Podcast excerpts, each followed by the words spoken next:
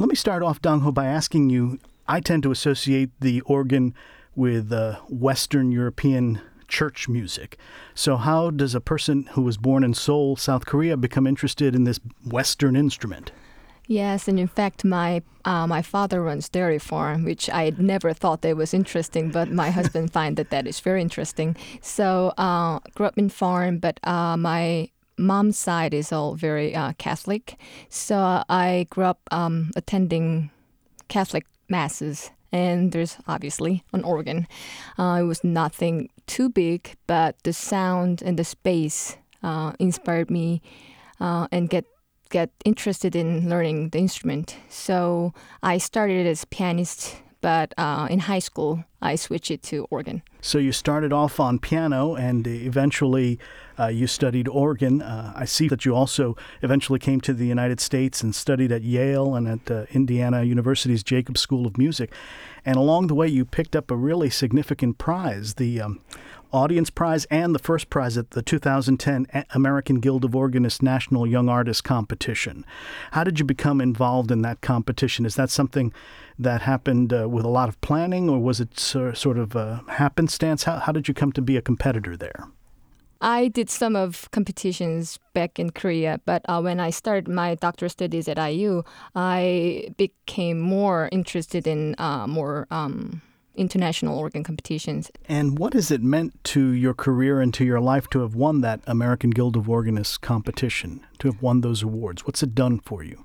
It opened a lot of opportunities to play in such great venues one of my biggest dreams was um, to be a performer. And as part of award, um, I got two years of uh, professional management. Uh, so it was really great uh, experience to work with such such management. Rob, let me turn to you and ask you what it means for your ministry at uh, Christ Church to have an organist of this caliber there it's a wonderful opportunity for us because we're able to utilize Dong Ho's gifts in various capacities, from accompanying choirs to playing an organ concert.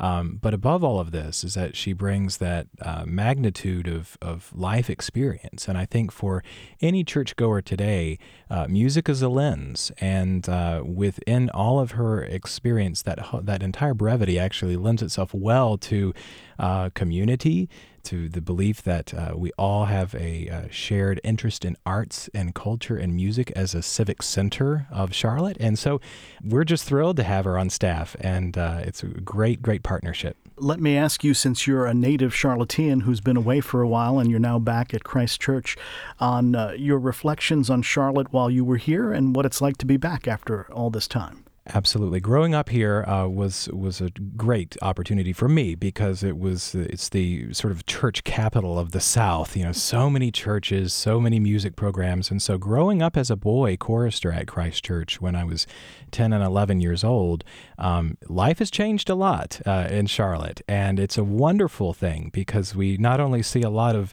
uh, license plates from New Jersey and New York, but we also see um, the fact that Charlotte, um, as an arts center and magnet uh, for uh, culture, is um, ever expanding, ever renewing, and creating. And so, um, for for me, it's it's like wow, Charlotte is a big league player in in this country's uh, scene of of beauty and of uh, culture.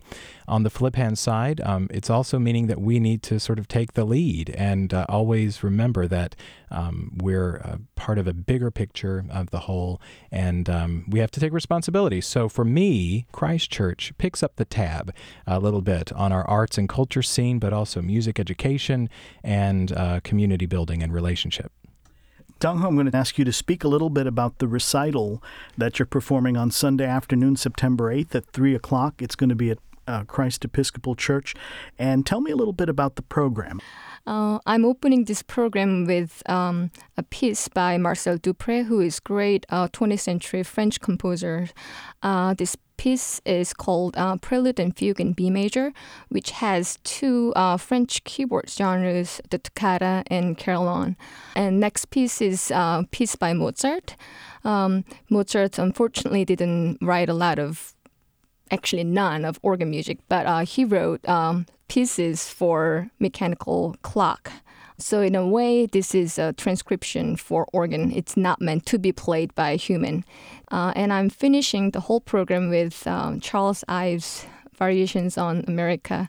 And the last movement, the indication is play as fast as you can, or you know, as fast as the pedal can go. So we'll see how fast I can go with it. Good old Ives.